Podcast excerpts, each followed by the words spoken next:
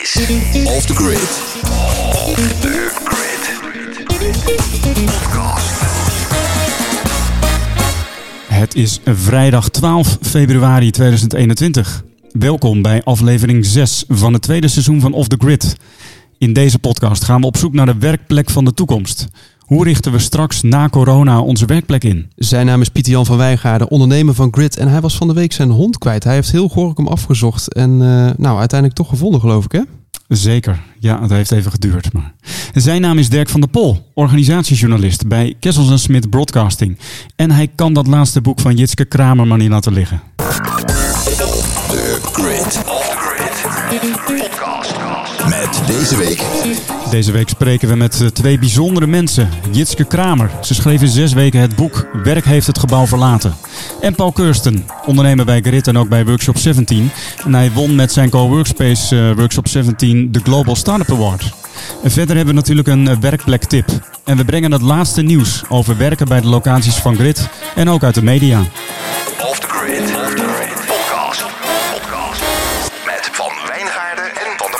Jan en Dirk. Maar eh, we beginnen natuurlijk weer met eh, proeven. Elke aflevering van dit seizoen proeven we iets dat ons werken smaakvoller op maakt. En deze keer een bijzondere, een bijzondere thee. Indian Chai van, eh, van de Malibaan. Ja, zeker. En eh, deze Indian Chai die komt eh, van het merk Simon Leeveld, waar wij bij Maliba 45 gebruik van maken. Het is een, een, kruidige chai en dat is op gure dagen echt een warme opkikker, maar biedt ook verkoeling bij gekruid Indiaas eten. Chai is het Indiaanse woord voor thee. Wist je dat, Pieter Jan? Dat chai thee betekent? Nee, nee, ik ken het eigenlijk alleen van de Starbucks Chai Latte. Ja, precies. En eh, later heb ik het ook wel zelf in huis gehaald. Ik moet zeggen dat ik het eh, altijd wel waardeer. Een beetje met die kruiden erin, een beetje pittig. eh. en bij de Starbucks doen ze er ook een scheut eh, siroop in volgens mij. Is het mierzoet. Ja, dat, dat is natuurlijk ook weer eh, natuurlijk een beetje raar dat je dat dan weer helemaal ja, verkracht, om het zo maar te zeggen. Jeetje. Eh, ik hoop dat hij een beetje te drinken is, want het is natuurlijk 100 graden. Dus eh, nou ja. We Maar, hebben vi- ja? Ik vind het eigenlijk wel een eh, goed punt. Het is buiten min 7 volgens mij. Eh, de zon schijnt hier eh, op de Malibaan. En je verbrandt meteen je mond. ja. Ja, ik weet niet hoe het met jou is, Pieter Jan, maar ik, ik merk wel dat... oh man, wat lekker deze thee trouwens. Dat, dat ik echt zo'n wintersportgevoel heb. Ik heb ook al de hele week eigenlijk ja, weinig zin om te werken en vooral in de sneeuw te, te banjeren. Ja. Heb jij dat ook? Nou ja, ik heb dus een eh, uur in de sneeuw gebanjerd om eh Meili, mijn hond, eh, te vinden. Dus, maar dat is gelukt. Ja. maar heerlijke thee inderdaad. Het, eh, lekker, ehm, het, eh, doet me inderdaad altijd wel een beetje denken aan die wintermaanden ook. Een be- beetje speculaasachtig. Ja. Ja, en dat komt Pieter Jan, eh, want wat zit er nou in zo'n chai? Eh, je vindt tonen van kaneel, van gember, van cardamom, van kruidnagel en zwarte peper. precies. Ja. En dat geeft natuurlijk een heerlijke combinatie, waardoor je even het gevoel hebt dat je bij de open haard zit. Heb jij eigenlijk een open haard thuis, Pieter Jan? Nee, eh, wij zijn helemaal op de warmtepomp. Dus compleet Duurzaam. aardwarmte. Ja, en dan is een open haard eigenlijk niet passend in de klimaat. Hoe zeg je dat? Be- beheersing Ja, van, je, van, je, van je huis. Maar wel jammer hoor, want eh dus, het zou toch wel heel leuk geweest zijn. Ja. Hey, even een vraag, hè, die ook misschien een beetje raakt aan waar we het straks over gaan hebben. Maar eh, ik heb begrepen dat check-in-vragen heel belangrijk zijn nu. Dus wat is nou een moment dat jij deze week echt hard gelachen hebt? Hard gelachen. Ik zag eh, gisteren een paar filmpjes voorbij komen. Even goed nadenken, daar moest ik wel heel erg om lachen. Ehm, de een nieuwe reclame van, eh, van Bud, Budweiser. Oh, niet gezien. Die vond ik erg leuk. En ehm, wat was nog zo'n filmpje? Dat kreeg ik via de WhatsApp. Ik even over nadenken. Iets met eh, VI en misschien wel de imitatie van Dick Advocaat weer. eh, Dat is ook altijd lachen. Sowieso de Dik voor elkaar podcast eh, die ik luister. leg ik ook altijd in de scheur. Martijn Krabbedam. Dus, eh, Oh, ja. En jij? Oh ja, nou, dus eh, dat, was, eh, dat was eigenlijk heel klein. maar dat was gisteren echt waar ik echt heel erg hard om heb moeten lachen. Ehm, dat was inderdaad die imitatie van een dik, eh, dik advocaat bij VI. Oh, dat vond ik echt heerlijk. Ja. Straks gaan we in gesprek met eh, Jitske Kramer. Zij is antropoloog. En wellicht eh, ken je haar van de boeken over de Corporate Tribe. Of Deep Democracy. En we spreken haar over een paar minuten samen met Paul Keursten. Ehm, en dat doen we aan de hand van haar boek wat ze heeft geschreven. Werk heeft het gebouw verlaten. Ja, heb je het al uit of niet? Jazeker, echt. Ja. Ik heb zitten lezen vanavond. Gisteravond bedoel ik. Jongen, Ja. jongen. Nou, het leest als een trein gelukkig. Een waanzinnig leuk boek dus. En eh, jij kunt er een winnen trouwens. Wil je weten hoe? Blijf luisteren. Off the grid. De wandelgangen. De wandelgangen. Nou ja, laten we eerst maar eens even de wandelgangen induiken. Ja, wat speelt er eigenlijk, eh, Dirk? Nou, het was wel grappig, want eh, toen wij vorige week coronaproeven op eh, eh, Bloemenheuvel waren, toen hadden we een leuke ontmoeting met eh, Roland en Krijn. En ehm, zij hadden een heel gefascineerd gesprek over mountainbiken. We kwamen op, eh, op dat onderwerp fietsen. En dat bleek dus een hobby te zijn wat zij heel graag doen. Eh, dus ik dacht, misschien moeten we eens een soort eh, bewonersuitje, als het dan weer kan, organiseren rondom ja, mountainbiken of fietsen, wielrennen, zoiets. Gewoon in de lente, ergens rondom Driebergen, kun je prachtig mountainbiken. Dus Ja, precies. lijkt me een heel leuk idee.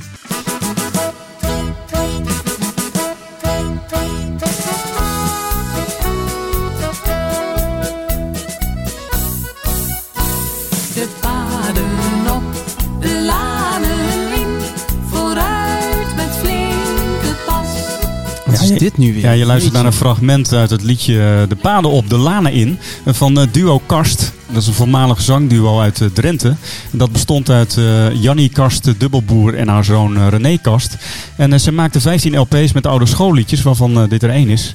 Maar ik draai het omdat ik een artikel las in Trouw op 22 januari. Waarin ehm, eigenlijk gesteld werd dat de mens, de buitenmens in zichzelf weer herontdekt.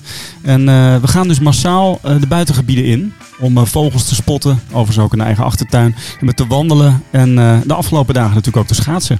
Ja, jij zou ook best wel zo'n jaren 50 persoon kunnen zijn, zit ik me nu te realiseren. Nou, ik, eh, ik kan je vertellen dat ik eh, heel veel meubels uit de jaren 50 heb. En eh, ook nog wel eens wat muziek draai inderdaad uit de jaren 50. Ja, en daar komt onder andere mijn liefde voor vinyl vandaan. Maar ik heb wel ergens een voorliefde inderdaad uit de jaren 50. En de jaren 50 zijn dus weer even terug van weg geweest. Ja, en je hebt het buitenleven dus ook weer helemaal on- herontdekt, zou je kunnen stellen. Of, Nou, ik merk wel dat ik vaker naar buiten gaat, ga, inderdaad. En natuurlijk ook deze dagen, schitterend. Ik probeer wel, eh probeer er minder dan de eerste lockdown echt op uit te gaan. Dus veel meer in de buurt te blijven. Oké, ja, dat blijkt als je hond eh, kwijtraakt. Ehm, afgelopen maandag eh, zou de Keen Campus online eh cupping sessie zijn. En Keen dat is de koffie die we op Malibaan 45 drinken. Nou, ik, ik had dat helemaal gemist. Dus ik kwam Lenneke tegen vanochtend. Ik zei, oh, ik ben helemaal vergeten te reageren op je appje. En nu blijkt dat ik een herkansing krijg. Ik weet nog niet precies wanneer. Maar eh, als je zelf mee wil doen aan de Keen Campus online cupping sessie... waarin je alles leert over het proeven van koffie... eh, laat het ons even weten, dan regelen we dat met jou ook. Ja, ik doe sowieso mee. En het lijkt me heel leuk om daar dan een, eh, een, in ieder geval ook iets met de podcast te doen. Want Oh, het ja. lijkt me superleuk om eh, daar meer van te leren. En Sharon wist te vertellen dat Jelle Terpstra langlauft. Ehm, dat heeft hij dus gedaan twee uur lang met de hond. Ja, dat eh, hoort bij deze tijden. En wist je dat de, de dochter van Frans appeltaarten maakt en verkoopt? En ze raapt dan ook nog eens de golfballen van Freek op. Ja, ze wil blijkbaar een nieuwe iPhone. En eh, papa heeft zoiets van, eh, ja, dat moet je wel zelf verdienen. Oh, kijk eens aan. Nou, wie weet eh, hebben we nog wat eh, klusjes voor haar. Precies. Hey, en eh, jij stuurde op eh, 31 januari een artikel eh, op ehm, van eh, NOS en Nieuwsuur met het volgende. Grote werkgevers gaan na corona kantoorruimte schrappen. Eh, ze zijn van plan het met minder kantoorruimte te gaan doen. Dat alles bleek uit een rondgang van Nieuwsuur bij 25 van de grootste werkgevers. Dit is wat wij dan eh, het uh, entreecafé eh, noemen. Waar je zelf kan kiezen tussen een koffie, een chai latte of waar je dan ook bezin hebt. En, en hier start de beleving. En een binnentuin, het, het- is ook echt gericht op ontspanning. Ook dit soort ehm, eh, vergadertafels. Dit is de maquette van, van, het, van het geheel. En hier kan je denk ik ook heel goed zien dat het kantorengedeelte... Ja, maar een heel klein onderdeel vormt van het totale complex. Dus Ja, je alleen hoort hier eh, hier directeur dus Bas van der Veld van uh, AVA Software. Ja, en eh, dat is dus eh, een fragment uit een nieuwsuur. Waarin het ging over eh, het kan- kantoorconcept wat ze bij AVA's ook eh, hanteren. En eh, je bekijkt het filmpje overigens en ook eh, de documentaire eh, op eh, nos.nl. En eh, dat is het artikel Grote werkgevers gaan na corona kantoorruimte schrappen op nos.nl dus. Heb je de smaak van het luisteren naar podcasts te pakken? En straks een podcasttip waarin je wellicht ook eh, ideeën opdoet voor activiteiten naast het werk. Dit is Off the Grid. Off the Grid. Podcast. Jitske Kramer is corporate antropoloog en reist de wereld over om te leren van traditionele healers, leiders, verrassende innovators en willekeurige voorbijgangers. Ze brengt haar kennis en ervaringen via inspirerende lezingen en masterclasses naar de wereld van organiseren, samenwerken en leiderschap. En ze heeft de ambitie om organisaties te activeren om voor alles en iedereen woest aantrekkelijk te zijn. En het liefst ook nog verrukkelijk eenvoudig. In haar verhalen wordt wat vertrouwd is vreemd en wat vreemd is vertrouwd. En Paul Kirsten is ondernemer. Dat is zijn lust en zijn leven. Hij wil vormgeven vanuit ideeën over hoe het anders zou kunnen. Prettiger, duurzamer, leuker, menselijker en krachtiger. En dat gebeurde al in 1989 bij de oprichting van zijn onderneming Profound. En later ook eh, de samenwerking die ontstond met Jozef Kessels en Cora Smit, waarvanuit Kessels en Smit de Learning Company ontstond. Eh, Paul begon in 2007 met een coworkspace op de Malibaan, Malibaan 45, en dat was de voorloper van Grid. En met zijn cowork onderneming in Zuid-Afrika, Workshop 17, won hij dit jaar de Global Startup Award. Ja, super tof dat jullie te gast zijn uh, in Off the Grid. Um, we gaan met jullie in gesprek over de vraag hoe de werkplek van de toekomst eruit ziet. Uh, Jitske, jij schreef uh, in het najaar van 2020 een, een prachtig boek met een, ja, ook een prachtige titel. Werk heeft het gebouw verlaten. allereerst maar eens even de vraag van hoe lukt het jou eigenlijk om in zes weken een boek te schrijven? Ja, sterker nog, in tien dagen geschreven. Ja, dus, zes dus... weken uitgebracht inderdaad. Zo, ja, ja. ja. Dus dat is normaal een, een, ja, een proces van, nou ja, toch zeker wel een jaar. Nou, ik, um, ik, had, ik, ik ben er al een jaar mee bezig. Het, zodra die corona binnenkwam, was ik eigenlijk getroffen door hoe dat leek op een cultuurshock. Um, daar ben ik over gaan schrijven, wat longreads geschreven. Daar ben ik over gaan praten. Dus ik had mijn hoofd vol ideeën. En toen in oktober uh, hier de, de tweede lockdown eigenlijk weer inging. En weer heel veel uit mijn agenda knalde, dacht ik, ja, ik moet, ik moet iets.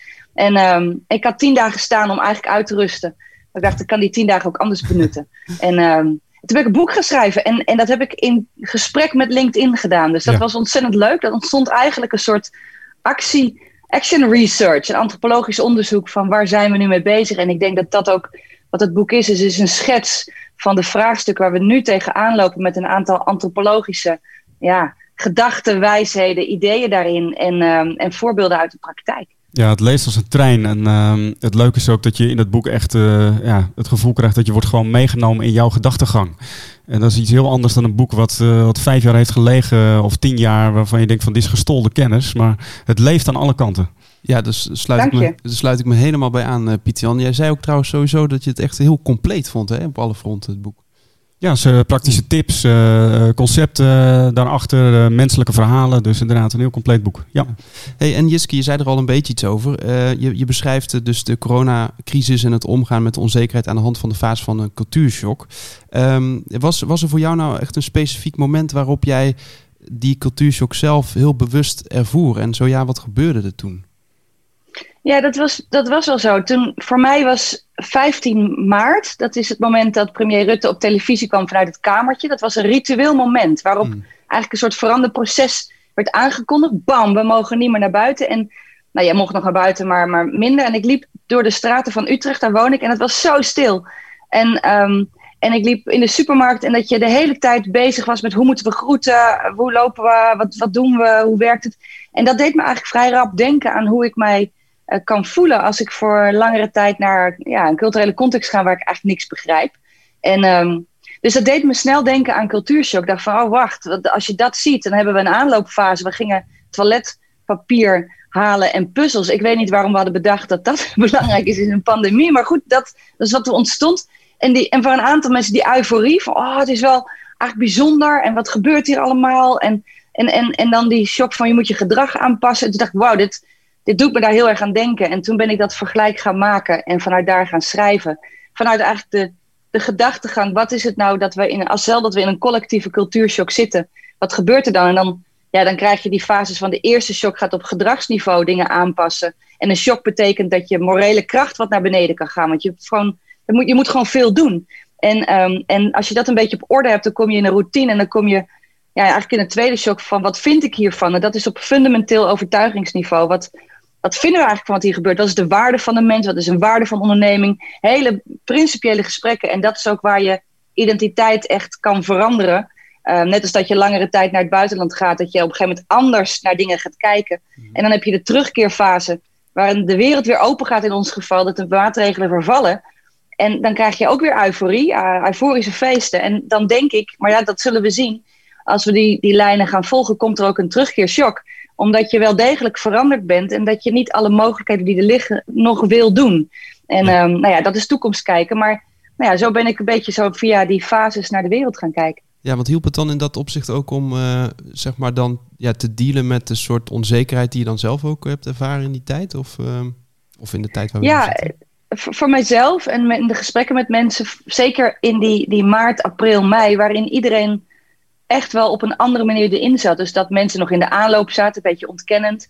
Mensen die euforisch bleven van, oh, het is zo lekker thuis en de kinderen zijn er. En, en anderen die echt op gedragsniveau echt aan het zoeken waren en in bezemkasten zaten te werken. En, en, en mensen die, die, die angstig waren omdat ze de, de, de, de wereld in moesten, bang voor ziekte. En, um, en dat heeft mij geholpen. Dus, dus zowel aan de keukentafel met, ik heb twee, twee kinderen die, nou ja, die, allemaal, we gingen er allemaal anders mee om. Dus dat we heel erg bij elkaar konden leggen van, goh, wat is, wat is jouw verhaal in jouw omgeving? Wat zeggen mensen bij jou? En, en niet zeggen dat is stom of dat klopt niet, maar gewoon beseffen van, nou, dat is een hele andere beleving op de chaos die er nu is. En, um, en ik heb gemerkt dat voor organisaties, ik werd toen veel gevraagd en nog steeds, van denk eens mee vanuit die fases als denkraam. Niet als waarheid, maar als denkraam. Waar lopen we nu doorheen en wat vraagt dat van leiderschap en wat vraagt dat in een crisis en wanneer gaat een crisis over in een meer begeleiden van een veranderproces? En nou ja, dat, dat, dat, ja, dat heeft mij erg geholpen. Mooi. Hey, en Paul, um, heb jij zelf zo'n um, cultuurshock ervaren? Zo ja, wanneer was dat? Hm. Um, nou, wij hadden hier in Zuid-Afrika een lockdown die echt een lockdown was. Dus we mochten ook niet naar buiten, zelfs niet om een ommetje te maken. Je mocht de hond niet uitlaten. Um, dus je mocht alleen naar buiten om boodschappen te doen, maar dan niet elke dag. Het zijn van als je nou gisteren boodschap had gedaan en iemand, de politie zou je aanhouden, je was hier gisteren ook al een boodschap te doen, en maak er geen uitje van. Dus het was echt een harde lockdown. Dus die schok is dan ineens heel hard. En ik, mijn bedrijf doet natuurlijk in ruimte, dus um, dat was ineens dicht. Ja. Dus ineens zit je compleet thuis. Um, um, thuis school, alles is, is anders. Dus je moet eigenlijk echt aanpassen. En in het begin weet je gewoon niet wat te doen. Je bent heel erg druk. Want je zit nog steeds in dat. Um, um, in het begin ben je heel erg druk, maar niet zo productief. Dus dat duurt echt eventjes. En tegelijkertijd, de tweede, de schok die ik eigenlijk had, of eigenlijk um, dat het niet zo'n schok is. Het laat ons zien wat al heel lang aan de gang is. En de schok was eigenlijk meer, god, hoe lang zijn we toch aan het ontkennen wat er eigenlijk natuurlijk is. En hebben we dingen bedacht met elkaar zoals ze horen of moeten, uh, die eigenlijk helemaal niet, niet, zo natuurlijk zijn. En die ook eigenlijk niet echt een reden hebben. En dat is een soort, um, uh, dus meer een schok van hoe, hoe, goed zijn we in het ontkennen van dingen die eigenlijk al zichtbaar zijn. En dus dat zit nu nog steeds afhankelijk van met wie je praat. Uh, maar onze vastgoedpartners waarmee we werken, die denken nog steeds dat straks iedereen gewoon terug naar kantoor gaat. En dat het kantoor dezelfde functie zal vervullen. En ook al is er inmiddels wel heel veel onderzoek dat het anders kan. En het, het andere schok die, die is dat um, um, je helemaal geen overtuiging hoeft te veranderen om gedrag te veranderen. Het feit dat gedrag eerst kan gaan, en wat zoals Jitske het ook beschrijft, de belangrijke veranderingen gaan eerst doordat er iets gebeurt in de praktijk en daarna ga je de betekenis aangeven. Terwijl we heel vaak andersom proberen te doen als we veranderingen inzetten. Dan proberen iedereen heel goed uit te leggen wat er gaat gebeuren. Maar die snappen het niet, want die zitten in een ander denkkader. Dus een soort, um, wat er mogelijk is als je eigenlijk met elkaar gedrag, ander gedrag aanneemt. En hoe je dan fundamentele veranderingen heel snel in gang kan zetten. En dingen mogelijk kan maken van iedereen, als je dat niet had gedaan, um, zich de, de, de, de, de blaar op de tong had gepraat om, om te overtuigen dat het niet mogelijk is. Ja. Ja, Jitske Paul die zegt eigenlijk van uh, door corona uh, werden dingen expliciet die eigenlijk al een beetje aan het waren onder de oppervlakte. Is dat iets wat jij herkent? Ja, ik denk dat zo'n dat corona in elke crisis maakt zichtbaar wat er eigenlijk al was. Dus um, de, ik zeg wel eens de, de patronen ook in je eigen, gewoon je eigen, met je eigen partner en je eigen gezin. Alles wat leuk was, wordt nog leuker. Alles wat al niet leuk was, wordt echt nog, nog vervelender. En um, en zo zien we ook dingen die al een beetje schuurden in scholingssystemen. Of nou ja, de kloof tussen arm en rijk, die is natuurlijk van alle tijden, maar die wordt nu extra zichtbaar. Omdat, nou ja, als je naar school kijkt, het ene kind wel een laptop heeft en het ander niet. En thuissituaties die voor de ene gunstig zijn en de ander niet. Het maakt echt heel veel uit op dit moment. En ja, hoe erg is het als je maar één keer, nou ja, wat, wat Paul zo zegt, eens in zoveel tijd boodschappen mag doen. Kan je, heb je dan voldoende geld om in te slaan? Of, of zit je gewoon, eh, als je dagloner bent, ja, je, je, kunt, je hebt gewoon niks. Dus die, die, die kloven worden helder. En ik denk, en ja, dat vind ik wel een spannende waar we nu in zitten. Wat ik heel erg zie is dat mensen, ehm, in ieder geval hier in Nederland, op de korte termijn de hele tijd weggezogen worden. Dus hoe installeer je dit? Hoe moet je dat doen? We moeten nu regelen. En, dit. en eigenlijk heel weinig tijd hebben of tijd nemen om, om die lange termijn te pakken. Dus als we nou, wat, wat, wat Paul zegt van wat betekent dat voor gebouwen? Dat vraagt dat we in een andere ja, mindset moeten komen om dat doorkijkje te pakken. En dan te kijken, maar waar, hoe gaan we dat dan doen? En hetzelfde denk ik, nou ja, een pandemie. We hebben in Nederland het verhaal, ik weet niet, dat, dat het is een virus die we met een hamer gaan neerslaan. En dan, dat is een heel raar veranderen. Dat is een heel raar narrative of change.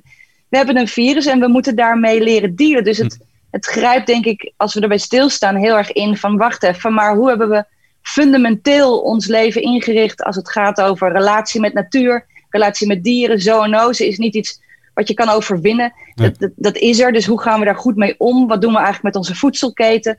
Hele fundamentele vragen. En die zijn natuurlijk heel spannend, want als we die anders gaan beantwoorden, en dan kom je echt op vraagstukken als verrek. Er is iets met grondstoffen die tijdelijk zijn, die gaan op dus we moeten op een hele andere manier naar onze economie kijken. Nou, dat zijn zulke grote vraagstukken. Ja, ik, ik, ik hoop maar dat we die aandurven gaan, omdat. Um, nou ja, voor, voor corona waren er ook een paar dingen die niet helemaal optimaal waren, zullen we maar zeggen. Ja. Hey Paul, jij uh, begon in de eind jaren negentig met Jozef en Cora Kessels Smit de Learning Company, waarin je zo net al zei van uh, we gaven iedereen een thuiswerkvergoeding, om, zodat we niet naar kantoor hoefden te komen. Je startte in 2007 Malibaan 45, ook met als idee om daar een coworkspace van te maken. Ja, we zijn nu in 2021, midden in een pandemie. Um, is eigenlijk een compleet andere tijd. Wat zie jij gebeuren als je kijkt naar de, de toekomstige werkplek? Ehm, ik denk dat we allemaal geleerd hebben dat je eigenlijk helemaal niet naar werk hoeft om te werken. Ehm, en dat is een, dus het is, het is in het Engels, um, you can work from anywhere. Dus het hele idee van ik moet wonen dicht bij het werk, werk is waar je bent. En dan ga je afvragen van als ik ergens anders naartoe ga dan thuis, waarom ga ik daar naartoe? En wat verwacht ik daar dan van? En ik denk dat, dat in die zin um, het, um, ontmoeten een hele belangrijke functie wordt waarom je voor werk het huis uit zou gaan. Je hoeft niet naar kantoor om um, geconcentreerd te zitten werken aan een stuk. dat hoeft echt niet. je kan zelfs nadenken dat je kan overleggen en dat er heel veel vormen zijn van online contact en, en samenwerkingsvormen. maar er is die menselijke behoefte van contact. En dat een kantoor um, eigenlijk een plek is, zoals Malibaan, hadden we, dat, is een thuis, dat moet een thuis zijn. Een van de dingen die ik het mooiste vond om te horen, van dat de, eerste bewoner van de Malibaan, we noemen ze ook bewoners en niet huurders, um, die zei, uh, toen die vijf jaar bij de Malibaan was, ik ben door een scheiding heen gegaan, dat is alles, maar ik ben altijd op de Malibaan gebleven, want dat voelde voor mij een houvast. Dat zijn hele nieuwe manieren van kijken naar wat is nou de waarde van een werkplek. En niet alleen hoe ziet je eruit, maar ook wie, wie tref je daar. En dat het jouw plek voelt en niet eh, de plek van je baas of van je organisatie, maar dat het is waar jij je thuis voelt. En daarom dat thuiswerken buitenshuis, dat concept en waarom we het zo inrichten in de kamer waar jullie nu zitten. Ja, ja. Ehm, dat, is, dat ziet er echt anders uit dan een vergaderkamer. En ik heb me altijd afgevraagd, en dat zei ik eerder van, waarom zien kantoren er zo onnatuurlijk uit? Waarom? Waarom zitten er zoveel mensen in de file om naar kantoor te gaan en niemand die zegt, wat een heerlijke plek om heen te gaan? Wat doen we dan met elkaar? Dat we zoveel geld aan kantoren uitgeven en we maken er niet eens een plek van waar het fijn is om te zijn. Ja. ja. Terwijl we daar zoveel tijd besteden.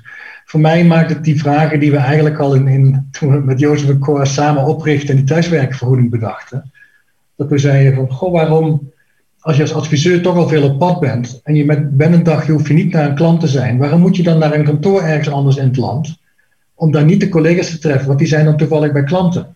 Waarom is het dan niet fijn om een dagje je kinderen naar school te brengen en op te halen en misschien s'avonds wat werk te doen en een meer natuurlijk dagritme te hebben? Dus voor mij um, het nieuwe normaal is eigenlijk een heel aloud normaal. Wat is normaal? Wat is humaan? Wat is menselijk? En kunnen we nou onze plekken en onze kantoren en onze ritmes een beetje meer menselijk maken? Ik back to the basics. Ja, simpeler. Gewoon, we hebben, we hebben rare dingen bedacht. Um, omdat we voor fabrieken hadden, moest je naar de fabriek om te werken. En nu hebben we uh, kantoorfabrieken bedacht. Ja. En dan maken we er wel een cafeetje bij de afgelopen tien jaar. Ja. Maar dat is het natuurlijk niet. Hm. Nee, dat vind ik ook altijd zo fascinerend, Paul. Uh, dat zou ik nooit vergeten toen ik je een tijd terug interviewde over, over Maliba 45 en het ontstaan ervan. Was dat je ook de uitdaging toen bij het maken meegaf, ja, er mag geen kantoormeubel inkomen. En dat was toen in 2007, als ik het goed, uh, goed heb. Dat is toch fantastisch. ja, en niemand zet toch heel graag een, een, een kantoormeubel in zijn woonkamer? nee, ik, ik niet. Ook niet maar... ja, dat is meteen, dat is wel leuk. Oh, ik, ik herken heel veel. Toen ik begon uh, met werken, ik heb, dat was een van de redenen waar ik gefascineerd. Wat doen mensen in die gebouwen? Echt met ja. pasjes en toestanden en poortjes en TL-bakken en why en lelijke kantoormeubelen. nou, en, maar wat, wat, ik, wat ik wel echt interessant vind, dus ik, ik herken, ik ben het helemaal eens. En als ik nu om mij heen hoor, dan zijn die huiskamers van heel veel niet per se erop ingericht. Dus mensen lopen wel aan tegen te kleine huizen. Um, uh, en hebben nu soms kantoormeubelen in een woonkamer staan, omdat het arbotechnisch allemaal keurig moet. Dus ik vind het wel interessant als we dit gaan doen. Dus eigenlijk, ik denk inderdaad weer menselijk en humaan. En je hoeft niet naar kantoor om ja, natuurlijk te concentreren op iets. Maar ja, als je een huis met, uh, met drie honden en zes kinderen hebt, dan is het wel fijn om naar een plekje te kunnen. En de andere die ik wel hoor van mensen, en daar ben ik wel benieuwd, Paul, hoe jij daar, wat jij daarop zou zeggen, is de zorg die, die directeuren en mensen met wie ik spreek wel hebben, is van ja, maar wat gebeurt er dan met de work-life balance? Omdat we in ieder geval hier in Nederland hebben bedacht dat van 9 tot 5 werk en daarna heb je de balans van thuis, waar ik denk al heel veel spanning op zit. Maar als je dan dat ritme gaat veranderen, inderdaad s'avonds gaat werken, dan zeggen mensen, ja, dat mag wel, maar na zessen wordt er niet gemaild, want ik wil de, de, de, ritme van mijn medewerkers bewaken. Wat een hele interessante is. Maar wat, hoe, hoe zie jij dat? Hmm. Ja, twee dingen. Um, het eerste stuk is eigenlijk, het, dat herken ik helemaal. Je hebt ook een prettige werkplek nou, en de huizen zijn er niet op ingericht. Ik denk dat we ook wel een hele verhuizing zien van als je in Utrecht een tweekamer appartementje kan krijgen of je kan uh, 30, 40 kilometer verderop een huis met een tuin en een woonkamer krijgen. Dus het is, wij zijn ook aan het nadenken hoe kunnen we mensen ondersteunen thuis. Um, maar het andere is van, 2020 was uh, work from home. En is, wordt de komende tijd work near home. Dat je eigenlijk bijna te voet naar een plek, bijvoorbeeld zoals Malibaan 45 kan, die eigenlijk bijna een verlengstuk van je huis is. Maar mensen willen niet meer uh, een uur, twee uur in de trein of in de auto zitten om ergens aan een bureau te gaan zitten. Dat, dat, is, ook, dat is ook zinloze tijd.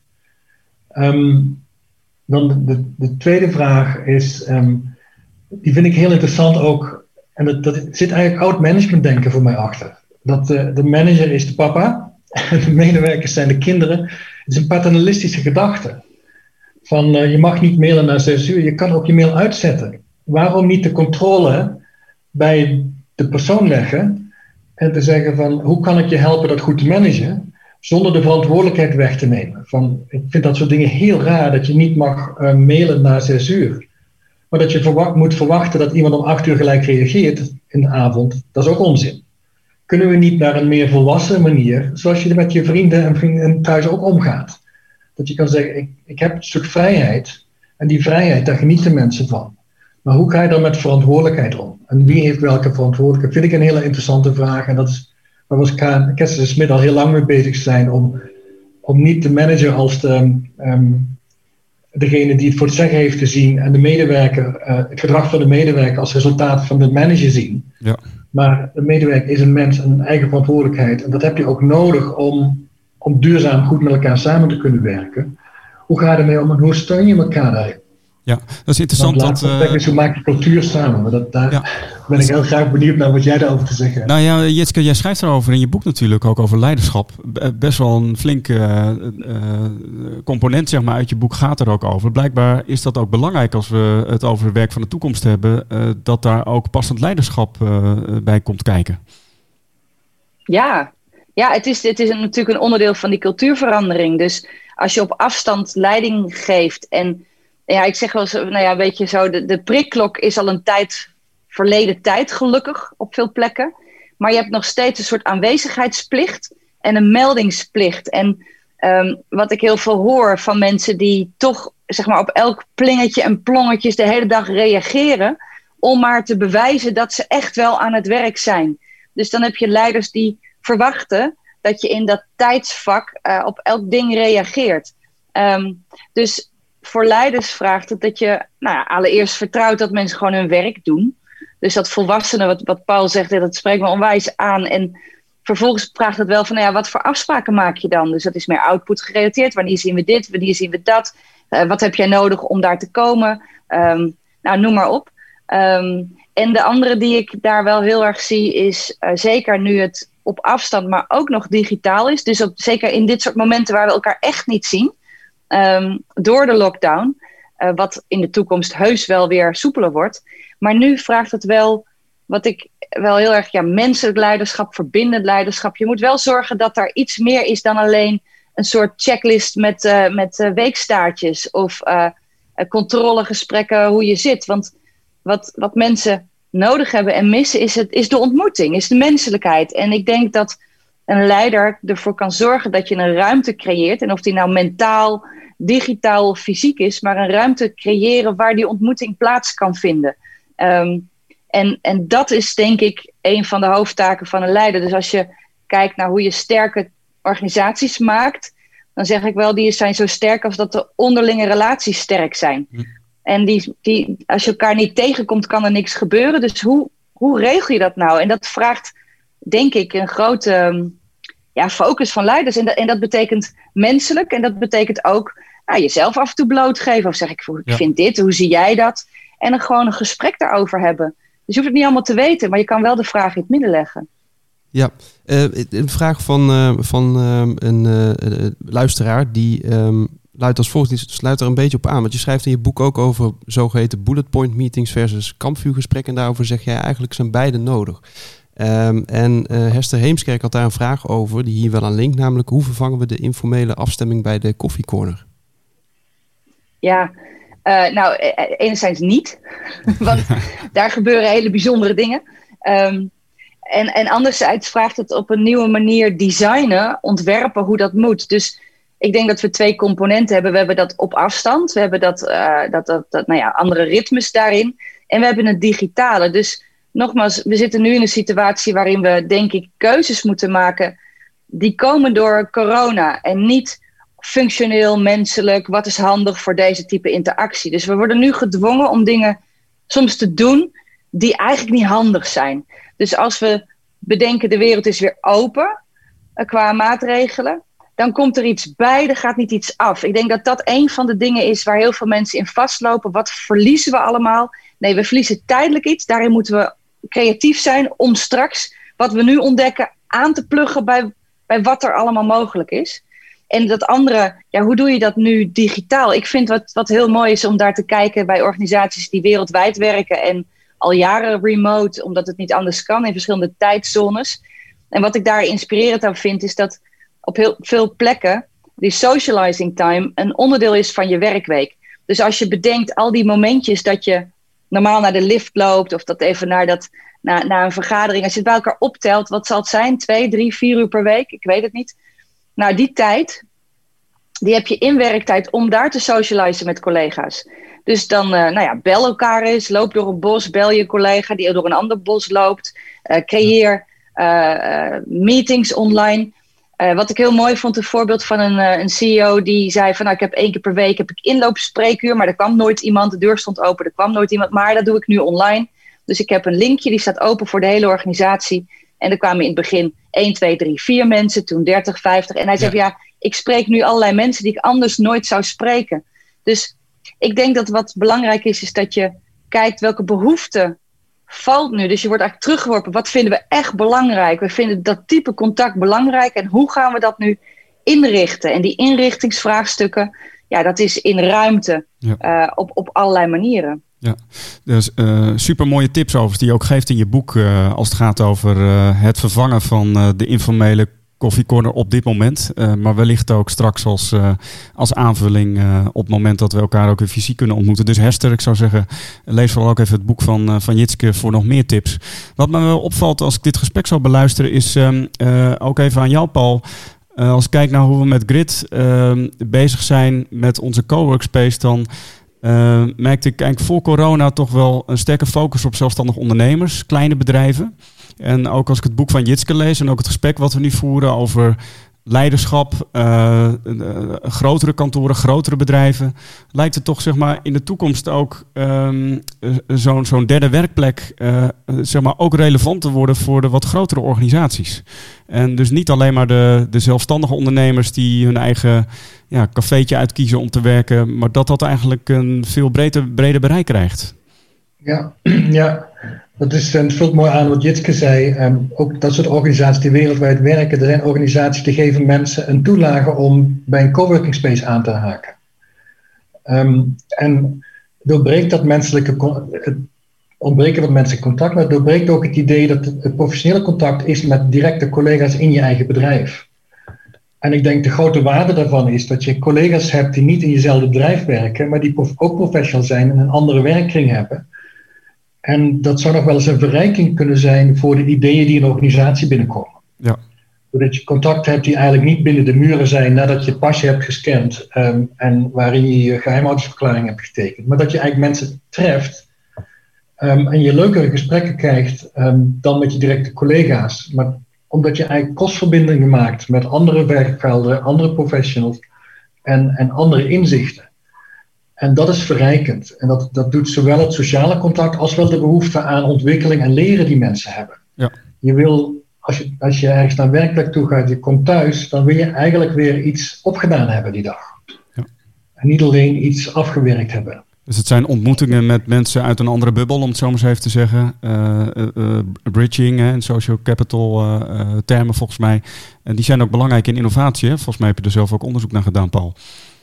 Ja, ja ik denk innovatie komt daar vandaan. Het is gewoon het combineren van inzichten die eerder nog niet bij elkaar waren. Hm. wat wat leuk is, is wat, wat nu ontstaat, wat ik bij veel mensen hoor, is die hebben, omdat we nu nergens toe kunnen, de, de koffiepauze met de buren. Dus er zijn uh, spontaan al ontstaan hele corona-gezelschappen die dan, uh, nou ja, in de lokale takeaway elkaar ontmoeten buiten en, en dan dagelijks. Dus je krijgt eigenlijk al mensen, dat vind ik zo mooi aan mensen, mensen die als iets niet werkt, dan zoeken ze wel nieuwe manieren als je ze maar, nou ja, de gelegenheid geeft dat te onderzoeken. En dat is wat nu ontstaat. Dus het is een hele natuurlijke vorm om menselijk contact met de mensen om je heen te vinden. Ja, en dus ook je, je werkvraagstukken te, te delen met die overbuurman. Die, hey, die blijkt ook best eigenlijk leuk werk te doen. We hebben nog een vraag eh, van LinkedIn, uh, Christian Oosterveen. Uh, is volgens mij ook een uh, bezoeker van Workshop 17 in Kaapstad. Die ehm, heeft een vraag aan jou, Paul. Hij vraagt zich af of um, welke culturele verschillen er tussen Zuid-Afrika en Nederland zijn en welke invloed dat heeft op cowork communities in beide landen. Daar kun je een podcast op zich over maken natuurlijk. Maar ja, ik weet niet eens zo goed hoe met, met antwoord moet beginnen. Um, het meest, uh, het meest voor de hand liggende, de cultuurschok die ik had, is dat ik dacht toen Malibaan in Zuid-Afrika. En in de Malibaan heb je uh, koelkasten vol met frisdrank en, en wijn en bier en, en koffie is vrij. Um, en hier, um, als je dat hier wil doen, dan is die leeg binnen de kosten keren. dus het, maar je, het is zo'n andere context. Um, maar de, wat je hier hebt is toch de rijkdom aan culturen en verschillende achtergronden die bij elkaar komen. Um, zeker in zo'n plek, Jitske was er in de, in de binnenstad van Johannesburg, waar mensen vanuit een township komen, maar ook mensen voorrijden met een Porsche en dan bij elkaar komen. Die diversiteit, die heeft een zekere rijkdom. En dat is wel een van mijn drijfveren om het hier te doen, omdat ik denk dat het hier in Zuid-Afrika zo belangrijk is. Het wordt vaak de Rainbow Nation genoemd. Maar elke kleur in de regenboog heeft zijn eigen gebied en ze, ze gaan niet zo makkelijk de grens over. Om plekken te maken waarin iedereen zich thuis voelt. Dat is een uitdaging die je in Nederland wat minder hebt.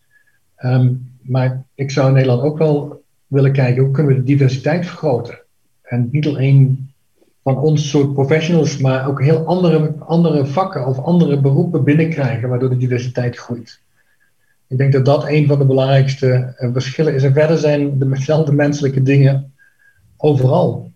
Ehm, en het idee om het, dat mensen zich thuis voelen, um, dat vind je bij beide. Dus ik ben nogal van design. Ik vind het heel belangrijk dat het er mooi uitziet. In het begin, weet ik, in Kaapstad en de Waterfront hadden we het gemaakt. En dat hadden we heel goed uitbedacht hoe het balans was. En toen gingen mensen met stoelen schuiven.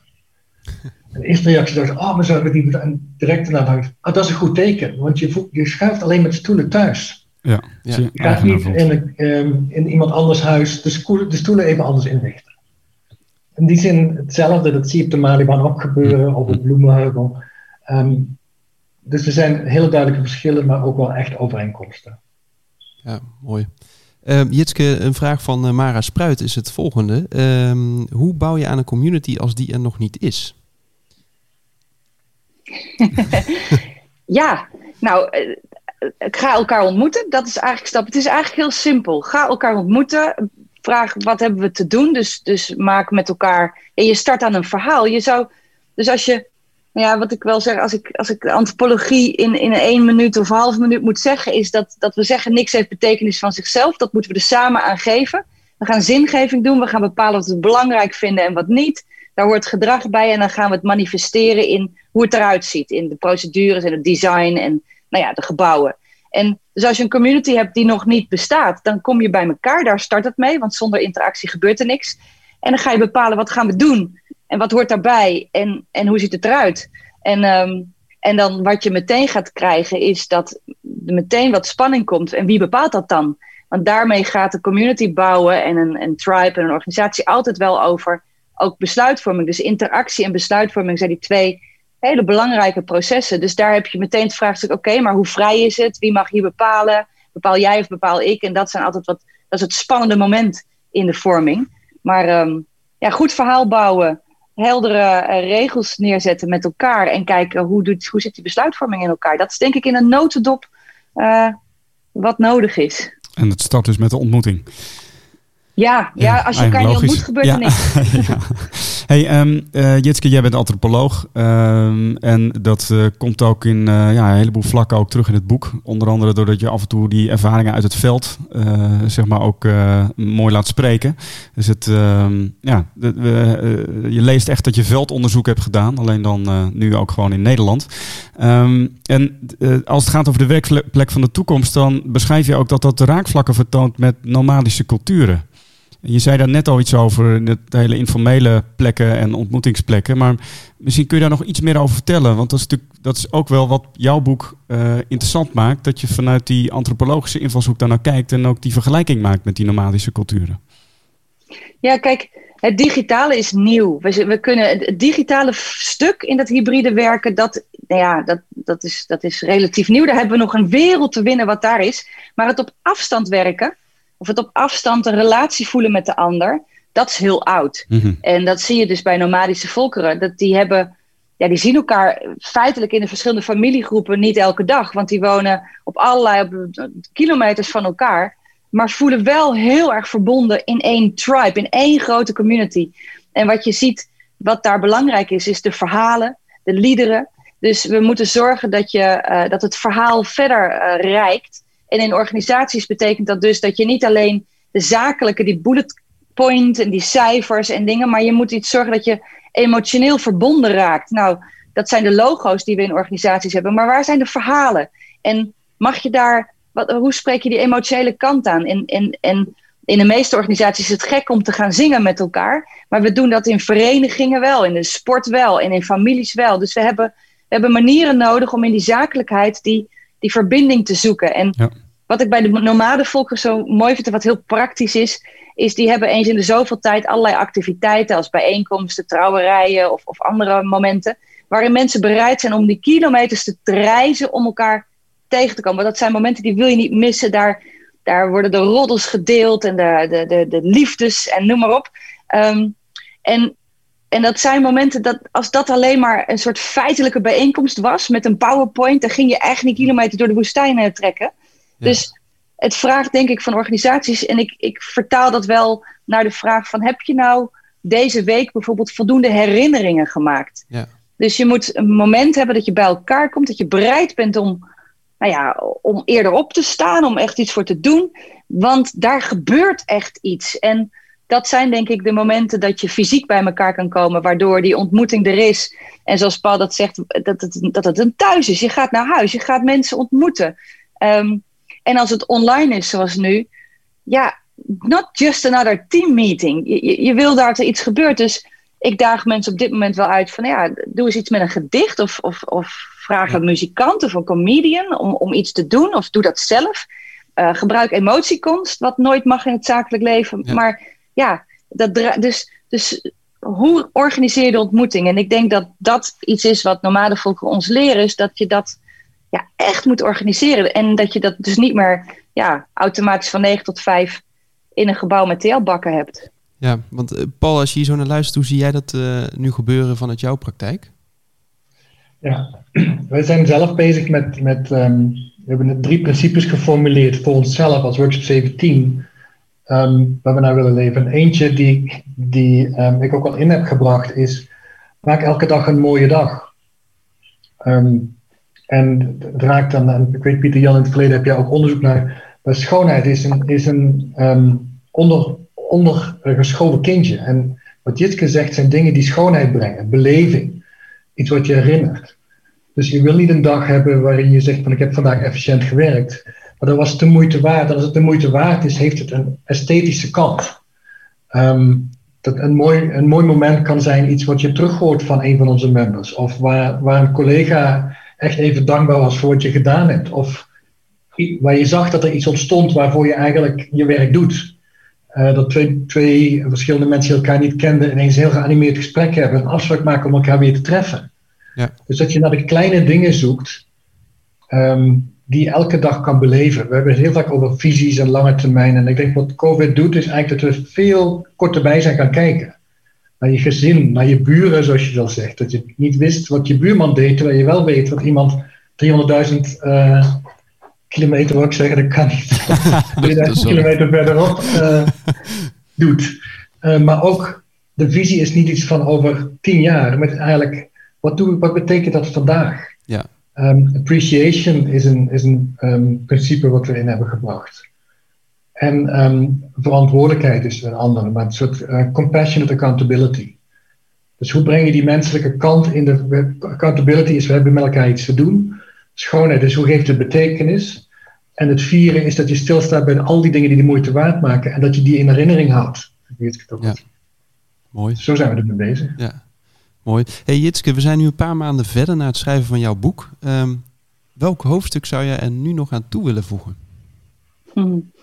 Wat, wat zo mooi was in het schrijven is, ik had alle hoofdstukken had ik wel een soort van idee bij toen ik die tien. Ik had een dag per hoofdstuk. Dus ja. is echt heel kort. Voor degene die dingen schrijven, dat is echt heel kort.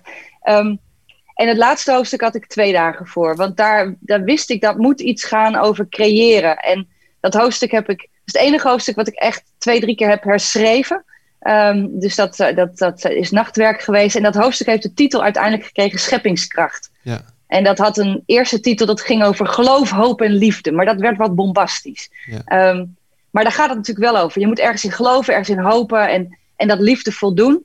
Ik heb dat uiteindelijk scheppingskracht genoemd, omdat we, ja, als we nu zeggen dingen werken niet of we willen het anders doen en deze tijd reikt ons dat eigenlijk aan. Het is een je zou kunnen zeggen, een verandertraject van boven opgelegd of van onder of van de zijkant. Maar in ieder geval, we zitten er maar mooi mee. Ja. Dus hoe gaan we dit nu doen?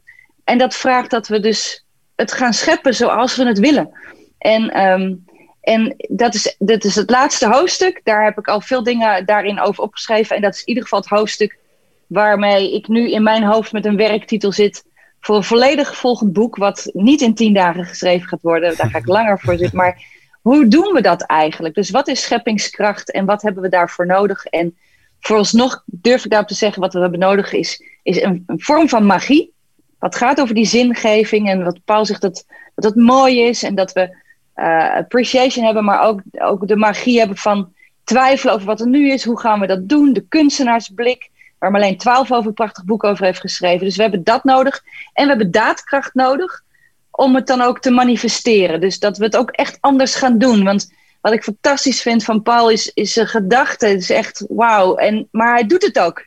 Ja. dus het staat er ook echt. Dus je moet op een gegeven moment ook het gaan, het gaan creëren en neerzetten. En dat is ook soms breken met wat was. En nou ja, als we nu naar gebouwen kijken, dan denk ik ja, als er daadwerkelijk een andere beleving aan die gebouwen komt, wat gaan we bijvoorbeeld met al die, al die, al die bedrijvenparken doen en de Zuidas en al die andere plekken? Hoe gaan we dat tot thuishavens maken? Nou, ik vind dat wel een mooie op, op, uitdaging.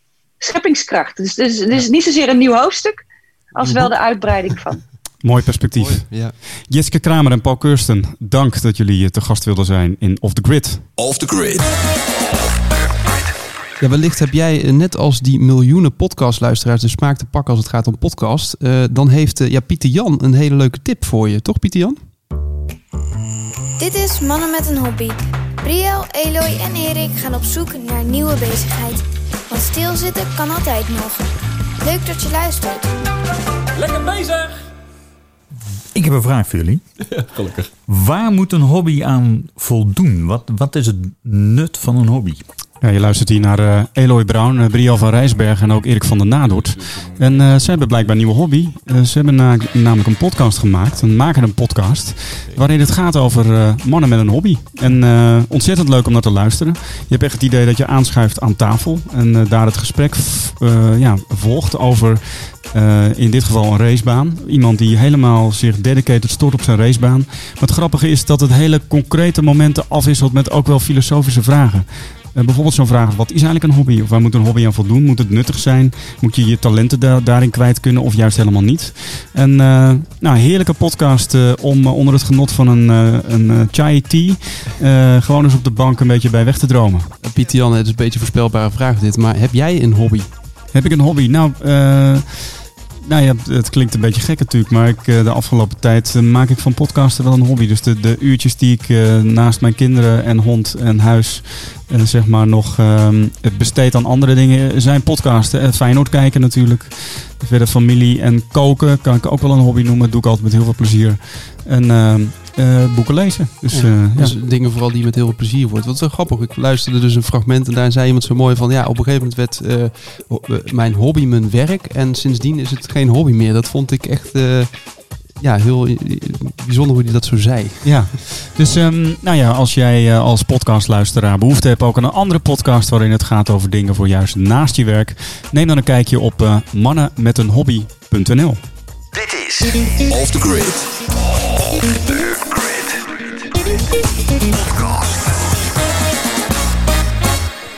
Dit was alweer de zesde aflevering van het tweede seizoen van Off the Grid. Eh, maar niet eh, voordat we het nog hebben over de win-win-win actie. Want eh, wil jij het nieuwste boek van Jitske Kramer, Werk heeft het gebouw verlaten, winnen? Like het bericht dat hierover gaat op de social media van Grid. En tag in de comments jouw leesmaatje die dit boek wat jou betreft zeker gelezen moet hebben. Nadat jij hem hebt uitgelezen natuurlijk. En we hebben er vijf, dus je maakt kans. Wie zou jouw leesmaatje zijn? Mijn leesmaatje. Ik denk, ja dat klinkt cliché, maar mijn vriendin. Hm. Ja, wij lezen heel veel samen. Ja, dus eh, zit je samen op de bank hetzelfde boek te lezen. Eh, ja, meestal geven we hem dan aan elkaar door. En dan Oh ja. hebben we daarna een reflectie over wat we van het boek vinden. en Nou, ja, ik kan je aanbevelen om een e-reader te kopen. Want eh, dan kun je dus hetzelfde boek op hetzelfde moment op twee apparaten lezen. Oh, nou, ik ga eens even struinen op het web. Blijf luisteren, blijf reageren, bijvoorbeeld op LinkedIn. Tips, suggesties, feedback, we horen het graag. En mocht je een recensie achter willen laten op bijvoorbeeld Apple Podcasts, ben je van harte welkom. Heb jij tips om jouw remote werkplek plezieriger in te richten? Laat het ons weten. En wil je nog meer afleveringen luisteren van Off the Grid? Je vindt ons via www.gitte.nl. Dat schrijf je met G-R-Y-T-T-E. Of via je favoriete podcastspeler. Off the grid.